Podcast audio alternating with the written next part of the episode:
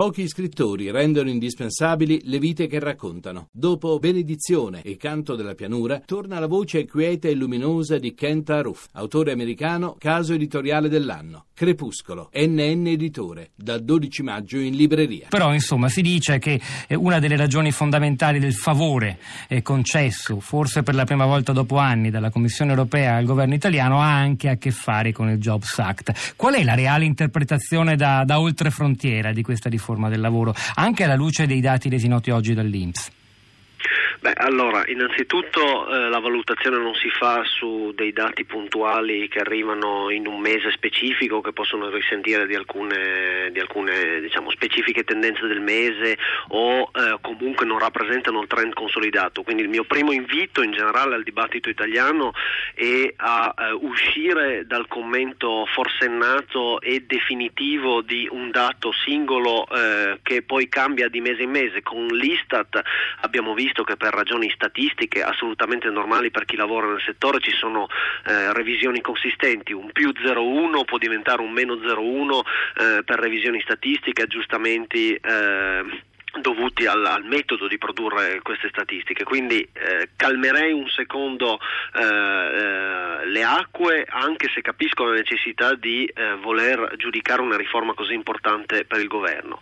Dall'esterno eh, quello che si vede è una riforma importante che da, che, da, tempo, diciamo, di cui da tempo si discuteva in Italia, probabilmente dagli anni 90 e che però per la prima volta diciamo, riesce a, a ad aggredire il, il, il problema del, del precariato diciamo, dal, dal, punto di vista di in, maggiore inclusione. Se questo è un successo, questo era l'obiettivo, se questo sarà un successo o meno eh, abbiamo bisogno di tempo per giudicarlo, però eh, ricordiamoci tutti che le riforme del mercato del lavoro da sole non servono ad aumentare i posti di lavoro, perché c'è un po' una confusione su questo e quindi anche su, sul, su come valutiamo il successo o meno.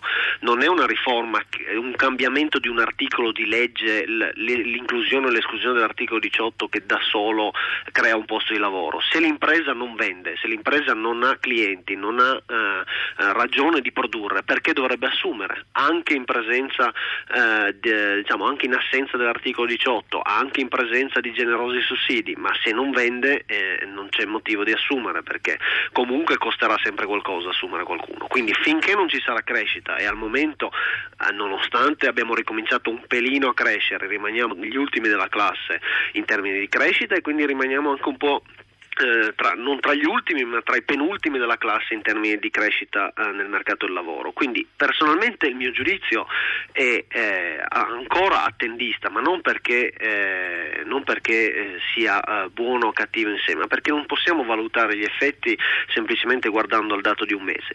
Al momento la crescita non c'è, le imprese si guardano attorno, sono timide, quando c'era la decontribuzione molto generosa ovviamente c'era un incentivo importante da assumere, quando quando questa decontribuzione eh, è stata più che dimezzata e eh, la crescita continua a essere timida, le imprese si guardano intorno e aspettano di assumere. Questo vuol dire che noi siamo su una eh, china irreversibile, noi siamo destinati come lavoratori a, a, un, a, a una precarietà sempre crescente o comunque al fatto che identificarsi col lavoro è una cosa che appartiene all'altro secolo. Allora, forse identificarsi a un posto unico in cui si entra a 20 anni e si esce a 60 o più, eh, sì, è una cosa dell'altro secolo. Eh, però onestamente mi chiedo... Eh, nella mia generazione, io eh, sono, sono, della generazione degli anni Ottanta, eh, chi voglia ancora eh, entrare in un posto a 20 anni e uscirne a 60? Magari alcuni ci sono, ecco.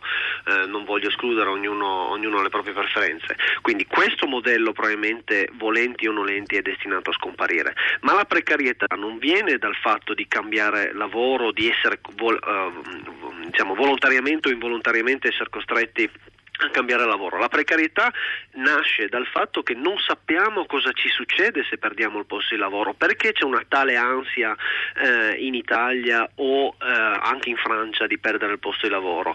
Non è perché eh, abbiamo più probabilità di perderlo che in altri paesi. In altri paesi, Stati Uniti, ma anche paesi del nord Europa, la probabilità di, eh, diciamo, di, di terminare il, pro, il, proprio posto, quindi può essere sia essere licenziati sia volontariamente andarsene, è più elevata. Ma cosa succede? Succede dopo? Succede che se si è disoccupati, almeno nei paesi scandinavi, eh, c'è un, un generoso eh, sussidio di disoccupazione, quindi sappiamo che se involontariamente per ragioni economiche eh, per, ci veniamo a, veniamo a perdere il, il, nostro posto di lavoro, non saremo per strada, non saremo sotto un ponte, abbi, abbiamo un aiuto, abbiamo un aiuto finanziario, abbiamo un aiuto a ritrovare il posto di lavoro attraverso eh, diciamo, formazione e eh, eh consiglio da parte dei, dei, dei, degli uffici per il lavoro che ci aiutano materialmente a scrivere CV. Le politiche attive, insomma, esattamente esatto, ciò su cui il esatto, governo italiano ancora deve fare molto.